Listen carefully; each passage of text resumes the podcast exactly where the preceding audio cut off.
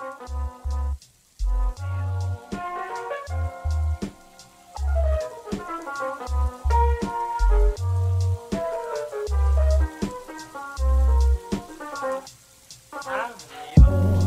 what's up, everybody? This week I'm talking with Nicole Pandolfo, an amazing playwright and one of the newest faculty members of the Maslow Family Graduate Program in Creative Writing at Wilkes University. This is episode 83 of On Tenure Tracks.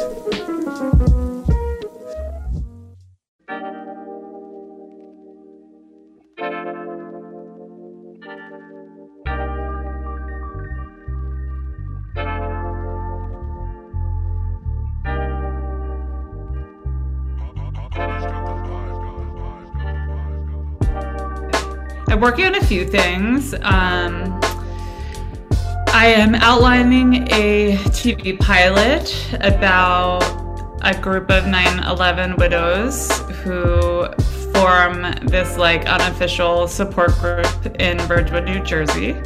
Um, so it's set in 2001. Uh, that doesn't sound funny, but I hope it's, you know, a funny drama. Um, I'm also working on a book, which is new for me. Fiction writing is really hard and a lot of work. Um, it's it's funny because I mostly write plays or screenplays, and uh, that is so easy because all you have to write down is what people say, and like other, you know, part of the audience's job is to like fill in the rest of the world. But in fiction writing, like, I mean, obviously the audience fills in. I mean, the reader fills in some amount of this but it's uh you know you have to put a lot more down. So you have to just like think about the world. I, I feel like there are two like poetry is like more like playwriting than than fiction writing is you know? So um so that's fun. So i'm working on a book about like two two friends who go on a um uh, who drive from New Jersey to Florida um, with a dead body in their trunk. So that's it's like a front a road trip, but a dark comedy also. Um, so those are the two things I'm working on um, that are new. Mm-hmm. Awesome.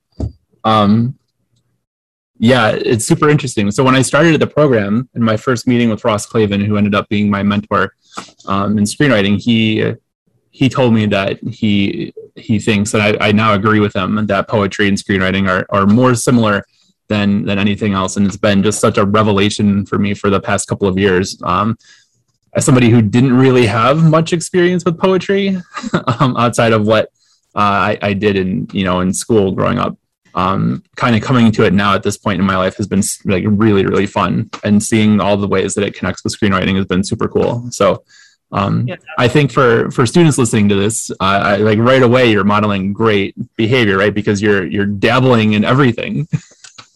Yeah, I mean, uh, yeah, I feel like I don't know. I I spent a lot of time focusing on playwriting, which was fun. Um, but I feel like sometimes, like you know, I, I felt like I was telling, like, okay, you're a playwright, and I was like, well, no, I'm not. I'm a writer, right? Like, so I could do what you know. I like. Uh, why does it have to be one thing? Why can't I? Different stories should be, you know, they want to be told in different kinds of ways, different mediums. Like I like po. I've written some poetry. I I I like poetry too. Yeah, I like. I've done a couple of essays. You know, I, I just feel like there's so many ways to express yourself with the like your gift as a writer, um, and that we, should, yeah, like we pigeonhole ourselves. You know, and there's no reason to do that. Yeah, yeah, and it's it's really hard to get out of that that mindset too, right? I like defining yourself in only one way, um, and yeah. and realizing that uh, there's so many more opportunities the more that you can diversify your your skill set um, yeah. just across the board. Um, so I, I want to get back to the TV pilot really quick because you you as you were as you're uh, explaining it, it sounded like a very serious uh, the post 9/11 thing, and then you sl- you slipped in like I hope it'll be funny. Yeah. and so, can you uh, elaborate a little bit on how a pilot about 9/11 was like? How you're, yeah, yeah. How you're shooting so for the comedy like, here? Definitely, yeah. I feel like this is so for the students. This might might be interesting too. I feel like, like if I had to summarize like what it is that I do, like you know, someone's like, "What do you write about?" Which is like the worst question, right? But I feel like I like to write about, um, like, what's a good way to say this? Not like the tragedy of life that feels like sort of a broad and reductive way to say it but i like to write about like sad things but like to show like you know because what is the saying like comedy is tragedy plus time or something yep. like that so to show um like how like all of the sad things that we all have to live you know many of us endure like at some point in our lives um like what's funny about just like ex- like having to live life through them and like just exist um so like i think like this and i feel like i have to get better at like articulating that in the whole ele- elevator pitch which is a whole like um skill set right? So that's something i'm like still working on for sure. Um but I think like what's funny about it is it's going to be about like the messiness of female friendship and grief and how it like affects us differently and how some people like totally lose lose it and some people like it makes them um you know get it together even more. And just i think the funny the funny ways that th- these like this like group of widows will interact with each other. That that's where i think we'll find the comedy in their relationships obviously even though the setting will have been or the catalyst for the story is like this very very sad event. Just out of curiosity have you heard of the book uh, final girl support group? It's pretty no. new hmm. so it's it it's by grady hendrix. Um, it's a it's horror uh, uh-huh. about a group of women who have survived like the slasher movie tropes right? Uh, and their support group. And then uh, how they interact with each other. So it it sounds kind of like on a similar wavelength.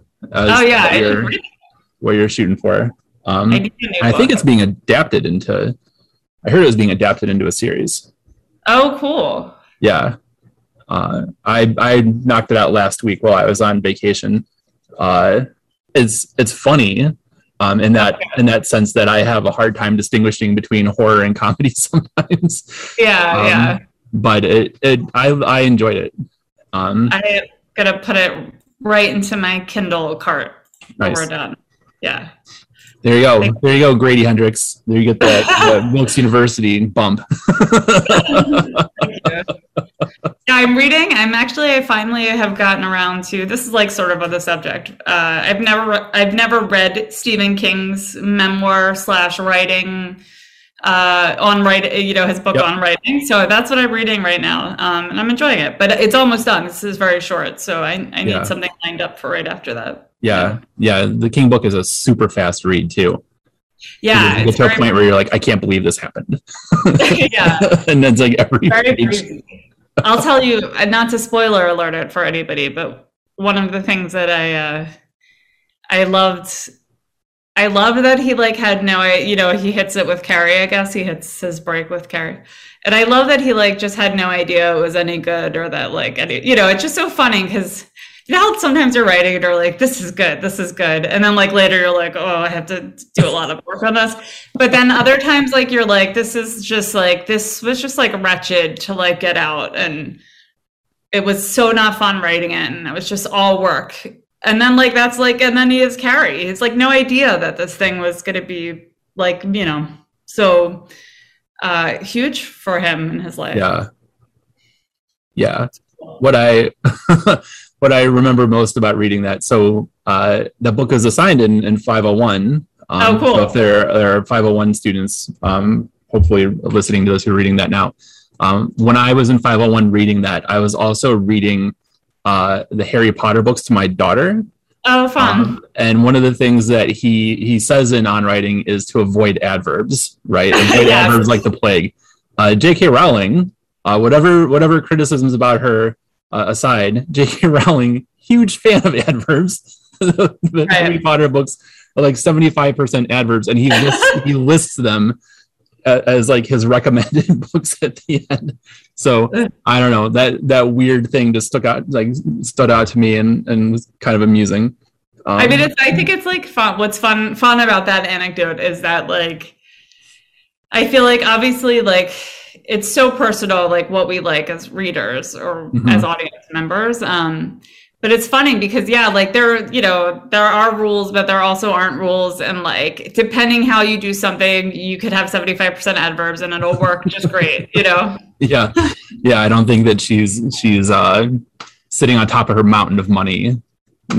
Lamenting that she puts yeah, yeah, really critical of of her adverb usage. Um, but I, I like that you that you mentioned the rules because at least in the screenwriting world and some of the networking I've done outside of Wilkes, I've encountered a lot of writers who kind of obsess over the rules of screenwriting um, to the point where I kind of get the sense that there are some folks who feel like uh, the art behind it is almost secondary. That if they can um, if they can follow the the correct format for a TV pilot or you know a, a 90 or 100 page um, screenplay that it's just a matter of time before it gets sold before it sells because they followed all of the rules right? They their characters learn something.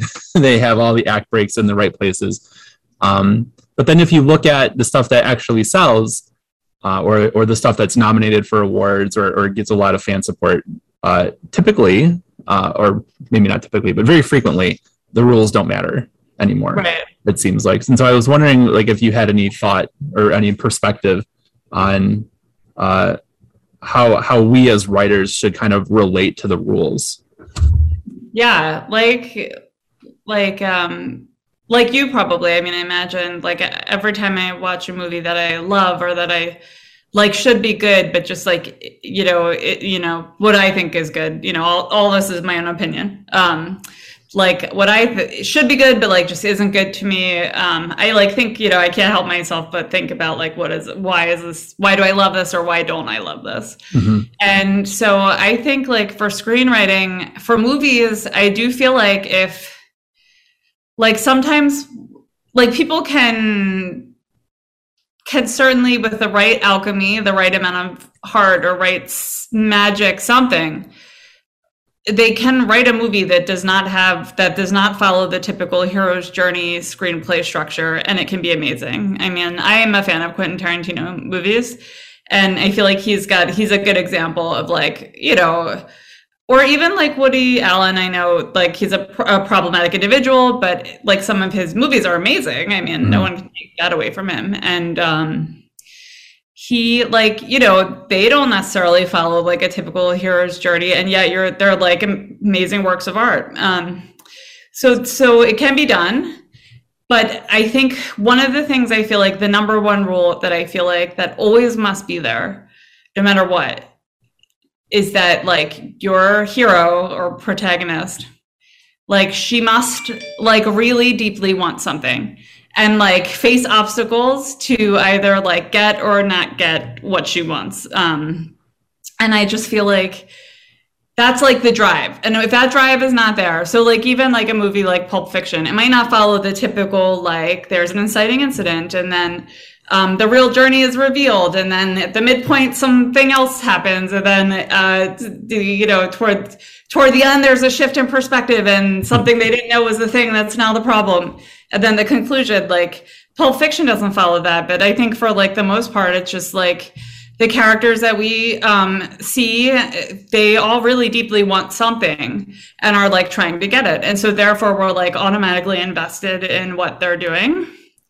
So i would say like it's very important to learn the rules. Um, structure will be there for you when you do not know what to do. Mm. that's what i find. It's the scaffolding that can hold it together but you just need like to me like that's what the structure can be played with as long as there's dramatic action. Anytime i'm like bored by a movie or a piece of theater it's usually because somehow in the first 10 minutes i don't know what the important thing someone wants is. And like if i just don't and it's funny because we can like accidentally write something like like i could write something and be like oh whoops forgot like that part of it. Gotta get that in there. But like i just feel like yeah if they they need to want something so that we want to root for them or like be engaged in whatever it is. Um, mm-hmm. doesn't have to be good things they want, but it has to be something. Mm-hmm. So I think like you, I do believe the rule to to grab an audience is to like give us something to give your person something they're going after, so that we're like invested immediately. Mm-hmm. This is like I feel like for TV, maybe this is the kind of thing like with pilots because it's like a slower story than it's than a movie I feel like I, I like when I'm working on something myself, I feel like I have to like that takes some work and falling back on like my like what I've learned in school or like from reading. Um, to, to set that up right because it doesn't go as fast as a film but it the actually the driver needs to be there um, even if the story is going to be slow and told over many episodes mm-hmm. yeah and it's also interesting with tv too that uh, just because of how stuff is shot now and, and and what the streaming kind of landscape has done is that you don't get as much real estate to play around with characters yeah like you used to when when a show might be like 22 episodes mm-hmm. and the mm-hmm. writers are like i don't know what to do uh yeah. here's a here's a side story about somebody who got yeah. locked in a closet or whatever just something wacky happened and it gives yeah. us the time to play around with the characters and the actors to kind of explore the space now when it's you know 12 episodes filmed over a year. Yeah. Um, and everything has to everything you know there's millions and millions of dollars um, in, invested in it that just didn't exist back in the day. Um, yeah. it's it's just a completely different kind of thing. And so like i have to imagine that's a really uh, like an interesting challenge i think too. Yeah. Um yeah the, the thing that I, I try to talk to, to folks about like with the rules is using uh, parasite as an example. Oh yeah. Um, uh, that so like genre bending that the streaming services don't even know where to put it typically. I think yeah. right now it's on hulu under like every category oh yeah. um like is it horror? Is it comedy? Is it dark yeah. comedy, yeah drama? It's, yeah. it's a bit of everything. Um so uh the other question i wanted to, to ask about um in terms of your writing so you're you're also working on this this work of fiction um, about the friends with the road trip, which sounds fascinating, and I'm I'm super uh, interested in hearing more about it. Um, but as a writer, what's it like for you to kind of jump from one genre to the other, um, from from playwriting, screenwriting to to fiction? Yeah, so I guess I mean, I I know like lots of people love to work on a bunch of different things at once because if they get stuck on something, they move to the next. And I kind of like, I just, I don't know if I like it or if it's just what I typically have done is like focus on one thing at a time. So it's weird for me actually to be working on, and I'm also like retooling a like screenplay. So it's weird for me to be like working on a couple of things at once actually. Um, but it's nice because for whatever reason, I have found like working on the, the TV pilot, um, like a little tricky actually and so when i get like when i just don't know what to do there i move to the book so I don't know. It's like an escape hatch. I don't know if that's like a good thing. but um, yeah, I know. It's like this just because I'm reading it right now. It's like, you know, Stephen King, he I think he wrote that he really believes in just like he feels like if he leaves his characters for even like two days, they're gone, like they disappear. Um yeah i i i just like have not had the chance to like write that consistently all the time yet you know so um yeah they have to come back i have to claw them back you know yeah i mean that's a that's another challenge right like some folks um live by the the mantra of writing every day um but for a lot of people that's just not possible like yeah. for me i have two small two small kids yeah. in the middle of a heat wave yeah uh, i'm not I'm yeah. not able to write every every day that we make it through is is uh, a victory at this point in the summer. So yeah, I'm with you. And like, yeah, I mean, obviously, I mean, for the most part, Stephen King is telling this memoir from like after being a like working and well paid writer for many years, um, which I don't mm-hmm. think he like forgets as he writes it. He's yeah. just telling us what he does, you know? Yeah. But, um, yeah, I'm with you. Like, I sometimes I'm just like, okay, 20 minutes, you got this. Get what you can get done in 20 minutes, you know? And and like, I don't know, I've written whole movies, plays, plays that have been produced like in 20 minute increments, you know? Yep. I read, I forget, maybe it's in, I hope I'm not misquoting, might be Elizabeth Gilbert's like Big Magic. That's what I'd put on the syllabus. Uh, her book. Have you read that? Mm-mm. Oh, that's a good one. It's a little like, it's a little bit magical. Um, but I really like, I really enjoyed Elizabeth Gilbert's Big Magic. Um, but she says that uh, you know then she she says i think it's her or she, maybe she's quoting someone so please like no one hold me to this exactly but she says something like the next great american novel is being written you know a page at a time on somebody's lunch break and yep. i just try to remember that like maybe that you know that's it. Yeah. Yeah. Yeah. Get words on the page. Yeah. uh, wherever you're at, however uh, however long it's been since this video has been posted. Um, Yes, the- yes. the page, keep just getting words on the page. That's all you can do. Um, and I think that's yeah, something that, that teams. good. That's the part I struggle with. Like, sorry, I'm like totally pivoting, but Nope.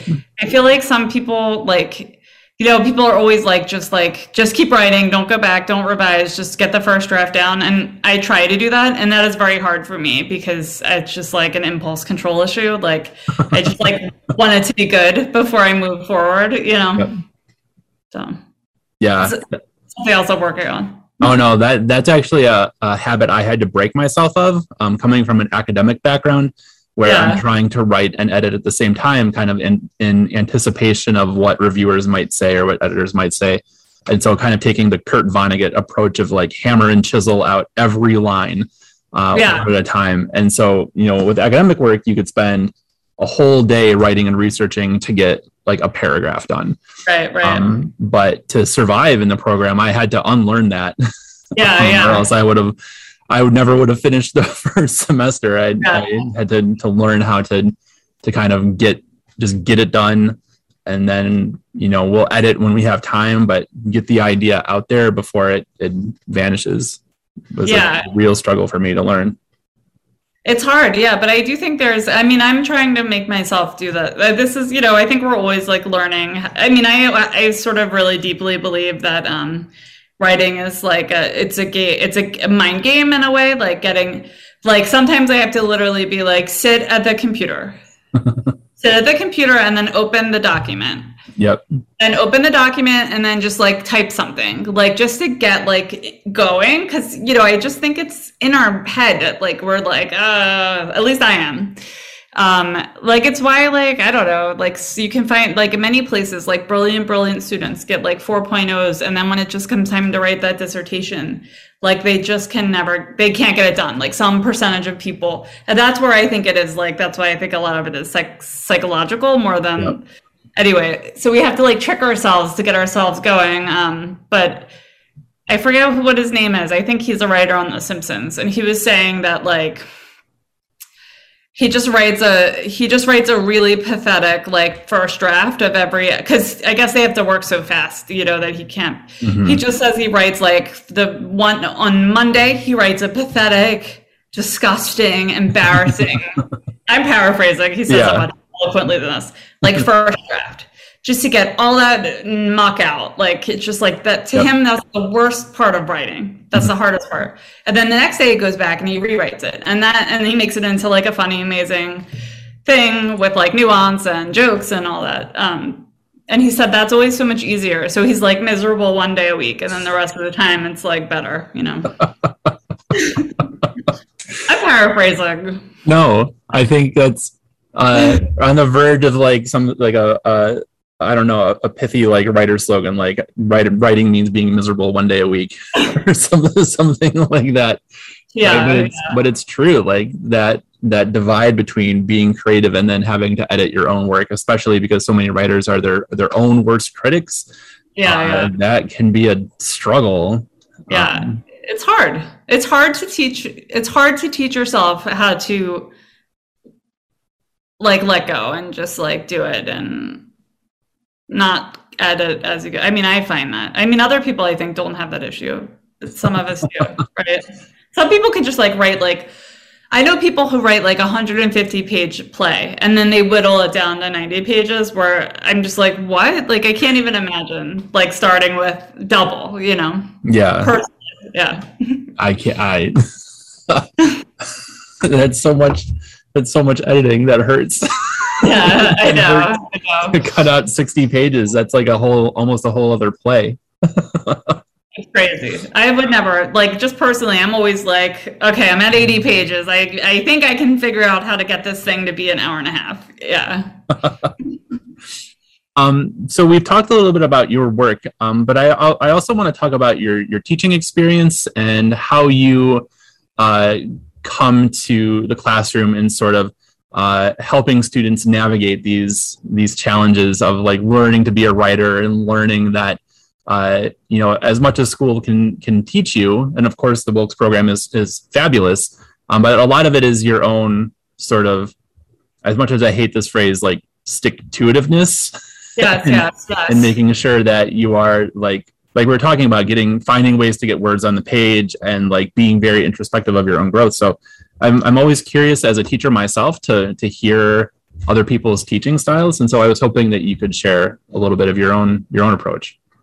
Yeah sure. So with writing classes i am a big fan of um, I really love having generative creative writing exercises in my classes. So even if like even if we're going to be reviewing like let's say 10 pages of everybody's play, like let's say there's six people and we're going to go read, you know, review a 10 page section of each person's play. I still like if there's time to to squeeze in like maybe 15 or 20 minutes at the top or the bottom. Usually the top is better of class of like generative writing exercises just to like I just feel like it's um it's fun to do more fun to do those in a group in my opinion than alone. um, right? I just feel like in a group there's like it's almost like um like every time I do generative writing exercises home alone, I'm like, ah. But when like there's someone else involved, it just I I feel like it's almost like um I don't know. I'm not particularly religious, but I imagine it's like uh it seems to me like you're channeling like some other higher power when like everybody is doing I don't know, it's strange. It's this like strange energy that like descends from there's there's like a communal energy Yes, it's something like that. it. yeah So I really like that because I think that is like just a nice thing to bring into life anytime we can. That kind of communal energy. That's the perfect word for it. And uh, and then I also think it's just like important to keep like the it's like the muscle, keeping the muscle going. So I'm a big fan of that. I also think like I also believe that structure should be taught. And if we're talking about a writing class, um, Mhm. I just think like it can be easy to forget about doing that as a teacher and just like, you know, like everybody bring their 10 pages in and let's give feedback on it and give people impressions. But I actually think like structure is hard and it's good to learn how to do it. Um, like I feel like it's something like some people just like see the structure of things like so clearly. Like their brain works in a way in which it just like fires. Like they just like they know exactly how to build the scaffolding of the Mhm. house um like uh, for me personally like i can like write di- i could like write you could just be like this is here's what happened and now like write the dialogue. And i could do that like with my eyes closed my hands tied behind my back upside down. I could write a fun dialogue in a second. But the structure for me like that takes like my brain like the you know the hamster wheels going i'm like trying to keep up with it um to like get that work out so i feel like and from what i hear like people i know have wor- worked in tv for a long time they say that it's just like that mm, like if you don't have a super innate ability to do that like um like that it comes from just like having to do it. So i do believe that like learning structure and revisiting structure and like thinking about structure uh like makes you better at it. And so maybe it feels like it's magically intuitive but it's because like people put a lot of work into like many people. Some people just are like a, you know natural genius with it or something but i'm i'm not i have to work hard at structure Mhm. yeah so I think that should be taught too. Like I think we have to remember that these things are like very important. Yeah. yeah yeah you have to learn the rules so you can break the rules Yeah. right or just like I mean uh, break them, fall back on them when you don't know what the heck to do. Like when you're stuck and you're just like, okay, like I what is the Stuart Spencer? There's a Stuart Spencer book um, about playwriting and he just like talks about different kinds of why is the name? I'll look it up. He just talks about like different kinds of scenes to do. And like sometimes I'll be like, oh, like what happens next? And I'll be like, I know, a scene with a third kind of event. Like it's just something like it just can be like a thing to hang on to. And it's like wild how it actually like makes things better, you know? i love it yeah yep you're 100% right like it sure. actually works. Yeah. perish the thought Yeah. um, but with so with students then who are not familiar with the structure and and the rules and and all of that um, I, I guess what's what what has your experience been like um, sort of just introducing students to to this this way of writing and um, all of all of the challenges therein. Yeah, I mean, I feel like um, I feel like in my own experience, I'm I've been mostly lucky because anytime I've taught writing, it's like people who really want to be there and learn this. Mhm. Uh, I guess I did teach I did teach playwriting to to students who like did want to be high school students who did want to be there, but it's like you know college students or graduate students. Um, they've like really made a commitment if they're showing up to, mm, to your class. Um, but high school students like they have to be somewhere and like yeah, this is where they picked it that you know so sometimes like you know some of them really want to be there but i think that's like an area where i guess i've like uh yeah like how do you get those people interested? I mean i think like how do you is that what you mean? Is that what you were asking? Oh, not necessarily interested, but just like so. Uh, I so I, I guess for students who are interested in writing, but um, maybe have lacked the confidence or have, haven't done like a lot of research about, about it, but they like the idea of, of being a writer and, and maybe they're naturally very charismatic or funny or uh, or they have just interest in a genre. Um, yeah Sort of, sort of like walking how do they people in. approach us Yeah, of? yeah. Yeah. Well, I think like I was thinking about this the other day, like to myself.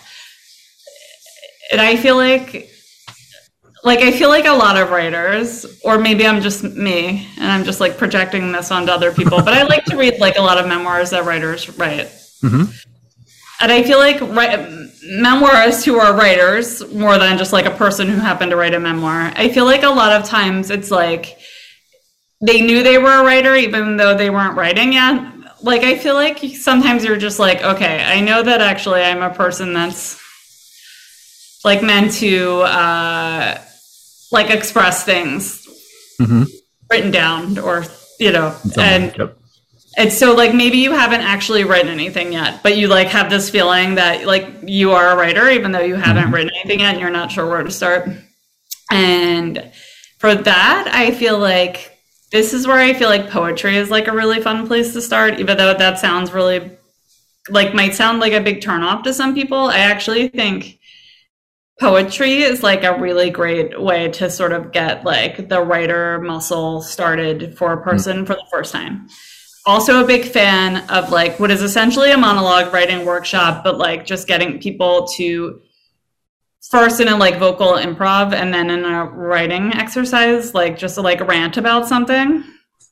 Everybody loves a chance to write about something that they're really angry about and i think that is like a first like like that's what i would do with someone who has like not really written yet but think like thinks they're a writer or wants to try writing. So i would start with like stepping into like the self and maybe writing something about yourself. And then that would be my first step in. And then i would probably suggest like you know if they decide they want to try a playwriting class or a fiction writing class or film like uh you know checking out thinking about like some of the works of art that they like personally. And then like you know it's starting with like a really approachable book that talks Mhm. about like how you know there's so many great books um, in every field uh, and reading them. I feel like and reading like other people like other writers memoirs. I really am a big fan of that. That's why i'm like i can't believe i didn't come to stephen king's yet but yeah i do love reading writers memoirs That's so interesting. Um, yeah, just this idea of of helping students recognize that this is when they're calling and just um, kind of running with it from there. Uh, I, I so I guess on, one more question about teaching, and this is this might be an unfair, hard question. so uh, if i'll it tell you if i know how to answer it good, good, and I will I will put my amateur editing skills to use and just cut out my sounding uh, awful, but not awful. Uh, the, at the past residency, so we're recording this in August of 2021. Um, So this past June residency, um, Bob Mooney gave a workshop on voice, and it was one of the most well attended and like engaging workshops that I've I've been to during my time at Wilkes. Um, and so I, I'm curious about um, this idea of sort of like helping students discover their own voice. yeah Um, um, and I think maybe that's what I was trying to get at with like the Yeah. previous the prior question. Um, Yeah. so I was curious if you have any any insight on that. Yeah. Yeah. I mean, I feel like finding your voice is like a journey, right? Um, you know, there's like easy ways to be like, what to, you know, what do I want to say? What do I have to say to the world about the world? That means something. Why am I the person to say it? So, like, you know, just looking like just talking about myself like my own background. I'm a woman from a like blue collar town in new jersey with like post-industrial blight and that like has really like growing up in that world like really has influenced um like my experience of being alive and like what it is that i have observed and the peop- the kind of people whose stories I like to tell usually. Um, and it can take a while to figure out what that is, I think. Um, you know, like maybe you're a person who who's like, you know, parents immigrated to this country and you had even though you were a child, you had to like translate everything for them in like the grocery store. Like that would give you a very specific like lens of the world of how people treated you what what it's like to feel like um like the child is in charge of communication and then you know like so i feel like there's you know one might think about like themselves and like what their own life has been like. I mean i think some of this like just happens as you start you start writing and you don't know you're writing about things that have nothing to do with you and you don't really know and then the more you write you sort of like at least maybe you start to realize like actually wow i'm writing about my mom and or like wow i'm writing about um, this my parents divorce or whatever it is like through these other people and i had no idea. So i think it like you just start wherever you can like enter. Um, you just like think you want to write like just write something. And then i feel like I feel like it comes, but then if you want, you can like you can spend some time being like, okay, like what is it that what is unique about my worldview based on my own experience in life, and like what is it that I have to say, um, and like what kind of way do I want to say that? Do I want to say that through like hyper realistic stories or sci-fi or you know whatever horror? Um, Does that make sense? Uh, like, no, it, no, it definitely does. Totally does. Um, I'm still trying to figure out my voice, so uh, Yeah. super. I mean, I think it takes a while, and then I think it could like change too. You know. yeah. Yeah. as you change as your life changes Oh yeah, for sure. Yeah, I think like, uh, I mean, I I've been need- it's been on my list actually to do a rewatch or like a first time watch of of Tarantino stuff yeah for another project. Um, and I'm really curious to see because I I remember watching I've I've seen Pulp Fiction and Reservoir Dogs and True Romance like a billion times. Um, but I'm I'm excited to kind of compare early Tarantino to more recent Tarantino just to see how much Yeah. has changed. And I think that's with any artist, right, that has at least longevity. Um, that can be a, a really fun exercise, I think. Um, yeah. Right like with him like i don't i can't speak i don't know that much about him personally and obviously cannot speak for him. But like in pulp fiction like i i doubt much of that was autobiographical though perhaps some of the characters were inspired by people he knows. But i think what he had is like this like insane love of genre of movie genre. Mhm. Like he i'm pretty sure he like know i think i've read like that you know he worked in a video store Yep. maybe like knew everything inside and out like was obsessed obsessed obsessed and somehow he took that whatever that is Mhm. and like has infused that into his films and makes these like really fun stories you know Yeah, I've I've heard that story too. That he he was working at the video store and he was the guy who was like, whenever it was his shift, he's like, he's the one picking what the what the store is playing, right? And it has that Yeah. sort of like, almost like uh uh. I guess the the other stereotype would be like somebody who worked at a record store back in the day who was like the hardcore like music snob. But this Yeah. is just this is just with films, right? yeah he's putting Yeah. on like random obscure things that that nobody would would rent um and and giving i think like almost like holding court sometimes about about it but yeah um super super interesting um to to go through his stuff and really like i said anybody any artist who has longevity just to see how they're their styles and their their attitudes and their their view of the world has changed. Yeah, yeah. Like um, one of my favorite writers' memoirs is Wild by Cheryl Strayed. I don't know if you've read it. It was made into a movie with. Oh, I love Wild so much. It was made into a movie that Reese Witherspoon starred in. That was also um, a great. It's a great movie, I think. Mm-hmm. Um, but she she wrote a novel like she went to syracuse i think for her mfa and she wrote a novel. And then after that she wrote this memoir which i guess makes sense. She must have had enough she must have gotten enough juice out of that novel to get um, something going to write a memoir. And she, her memoir is about her basically like dealing with the like untimely death of her mother like while she hikes the pacific crest trail. Mm-hmm. and i remember reading i don't know if it probably wasn't in the memoir, but like some article about her where she was just like, she was just like, I, tr- this is not like a story. Like, this is not me going on this hike, like, cause I was sad because my mom died is like not like, or there's nothing there. There's not a book there. Like, that's on. And like, there was, and this is amazing book, you know? So I feel like sometimes you don't even know like what it is that you, you know, like I think she was probably thanking somebody for like put, being like, no, trust me, there's a book there. Um, but like, yeah, I think like sometimes like you know you might think like I don't know, my life's been like pretty average, not fine, nothing terrible happened. Like I don't know, what do I have to say that's that interesting? And like, um, you know, you you might have a lot more there than you you think, you know. yeah.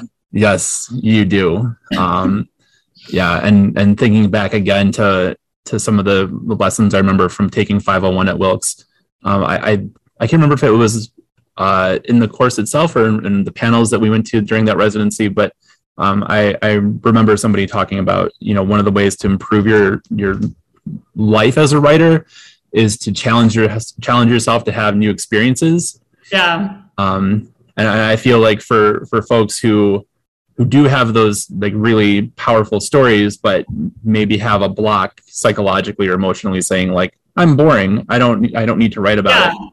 Um, maybe going out and like intentionally having like some adventures safely, yeah. maybe, uh, is, is, is a way to kind of get over that um, and kind of recognize that your, your life has been really, really fascinating and, um, inspirational and, and something that that folks would um, want to or, or, maybe even need to hear about.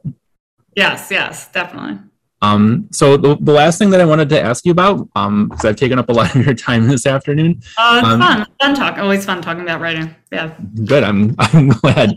um, so uh, at this point, uh, you are a pretty new faculty member at Wilkes, and so um, I was wondering if you could talk a little bit about like what excites you about coming to the um, to be a part of the Maslow family program in, graduate um, creative writing at Wilkes? Yeah, definitely. So I feel like the thing there's like two big things that I really love about the program, um, and this is well, it it goes without saying, but I'll say it. This does not come as count as one of the two things, but like the faculty are amazing. Um, so I feel like students are very lucky to have access to um, so many faculty who are working and have like such sort of diverse um, like writing backgrounds and lives. Um, I love that, that students can really build their own program and like you're not pigeonholed into one genre or another. I love that mm-hmm. because I feel like I, I, enjoyed my MFA very much, but I, I kind of wish it had a little bit of that flexibility. Um, because that's what I do in life. And I think that's what yeah. a lot of writers do, you know? So it's nice that it's actually like built into the curriculum here. Mm-hmm. And then the other thing I like is I love is that like it's it's it's low residency. Like you can be a parent, you can have a full-time job, you can have a part-time job, you can have caretaking responsibilities for a parent or a sick relative mm-hmm. or something and like still do this. Um I get so annoyed by other MFA programs like when I was looking like I ended up doing one that all the was all evening classes and it was in the town I lived in. And this was a real rarity at the time. Um, mm-hmm. It's been some years now. But like, you know, that like I didn't have a life where I could just like disappear for three years and like m- like be a full-time student and not make any money and like I, I just like I mean I think it's fine like some people can do that or like they make you know sacrifices to do that and that's yes. totally fine too uh, totally fine. But I love that this program, like, you don't have to do that. Actually, Yes. Yeah, you can be a you you know you could be 50 and do this if you want because it's going to adjust like for the life that like you know you might have that that maybe a, a 23 year old doesn't you know Yeah, yeah, uh, yeah. I I 100% agree. Um, I I have seen along the way uh, some of the workloads that uh, at least screenwriting MFA programs are doing, usually on the West Coast. I remember the first time I saw it, and I was uh, shocked and horrified. and at first, I and at first was like, you know, this isn't great. Like I should be doing more. And then it like occurred to me, like, no, obviously I shouldn't be because uh, you can't assume that quantity equals quality. And Yeah. also, I have a life, Yeah. and yeah uh, yeah I would rather not give that up for school. And having been through grad school before, like I've, I've told people in my cohort, and I will, and any student uh, who wants to talk about this, the Wilkes program is a unicorn in the in the Yeah, world of grad school. Um, we are very very lucky. And because of that i think what it allows for and this is not to disparage any other kinds of mfa programs. Like there's many wonderful things about all the different ways that you can do uh, you know that you can study creative writing. Mhm. but what i like is that probably all the students in your class are going to have like completely different lives than you. And so you're really going to be around people with different ideas different life experiences. It's going to be really inspiring instead of being in a Yeah. like a sort of homogenous environment. Like you're Mhm. going to get you're going to have your like worldview opened like as part of the experience. Yeah. Yeah no it's been uh, the best two years of my career having been through this program. Um, I, and I, I will shout it from the rooftops. I remember thanking people when i first started. Like thank you for allowing me to be in this program That's so Um, cool. And you have such a unique perspective because you are both a faculty and a student. Like, Yeah. I I feel you can see it from all angles. And the fact that you, like, I feel like it's it really says something about the program that you're not just like, I mean, you know, you could be jaded and cynical from your, you know, faculty and you, you still like have experienced this program in such a positive and like, um, I feel like invigorating and like it really seems like it was very like intellectually and artistically satisfying. Yeah, so I'll, I'll tell you what I told uh, Taylor Polites, and I've mentioned this story on here before. So I got I got tenure at Wilkes, um, and my tenure present to myself was to do the program because I'd, I'd wanted to learn more about screenwriting for like 20 years. Um, I remember when my parents first got the internet, and like I realized you could download scripts and just Wow. reading like uh, just doing that. Um, and so now with like the benefit of hindsight, like obviously I should have done that as a student, right? Like that was the thing I should have been doing. Um, so anyway, I started the program and I was like, the, the, the first questions I asked um, uh, Dr. Bonnie Culver, who is one of the founders, uh, who has since retired, um, I said, uh, am I going to be the oldest person in class? Because in my mind, it was going to be a lot of a lot of students in their their early mid twenties, and then I uh, I'm the old man. I'm like the old grandpa. And she was like, no, no, no. Um, you're about you're about the median age. I was like, okay, cool. Um, but I've also done grad school before, so I'm going to sit in the back and be a wallflower and let the real grad students kind of do their thing because I'm sure I'm only here because I'm faculty anyway, um, and they have to let me in.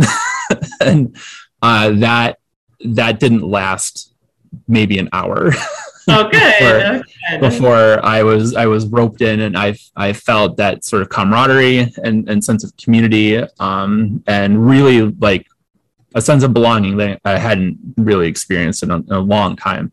Um, so Oh. I I am more proud of the MFA um, than the PhD. Uh, some people are kind of baffled by because I spent what like five or six years on that and and all that that sacrifice right that we are talking Yeah. about um but i don't know the mfa has just been so so fulfilling um, i'm doing a publishing internship as of this recording uh, with Etruscan press that's been um, just incredible um, oh, cool. yeah, I, I got to interview Phil Brady um, on on here, um, which was amazing. Um, and yeah, this has been just a, a great experience, and it's also funny too, right? Because when I started the program, I was like, I'm I'm getting away from like everything I research about. Um, I need an escape from that. Uh, but like you can't escape the stuff that you care about either, right, right? And so yeah. very gradually, I've found like the stuff that I'm I'm interested in from a teaching and research perspective, kind of like creeping in to uh, the the features in the short films that I'm working on, uh, and then at first there was that like, well, uh, I didn't want this to happen, but you, you, can't you can't escape like the stuff that you that you're passionate about, you know. Yeah, so sure. in that sense, then having this like this other career first has been uh, has provided me with like a wealth of of experience um, yeah. to to draw upon. So yeah. I guess it all worked out in the end. yeah, yeah, definitely. Yeah, I'm thinking like immediately of like David Simon who wrote The Wire, mm-hmm. who like worked uh, doing I guess investigative journalism yep. about homicides and crimes. Yeah, yep. like he had a whole career before he had this other real you know career. You know. Yeah. Yep. Yeah, I think Wes Craven was a English professor. Wow, cool. I think Wes Craven or John Carpenter, or maybe both of them. I'm not sure. Um, but uh, look, uh, I, I, will put the responsibility on people listening to look that up, look that up. for yourselves. Uh, both incredible. If you like horror, um, John yeah. Carpenter's The Thing, um, or Scream, uh, two, oh, yeah. two Hall of Fame um, incredible movies. Um, yeah. But uh, I will leave it there before I start rambling. Thank you for inviting me further. Thank you so much for doing this, Nicole. Yeah, no, this is great.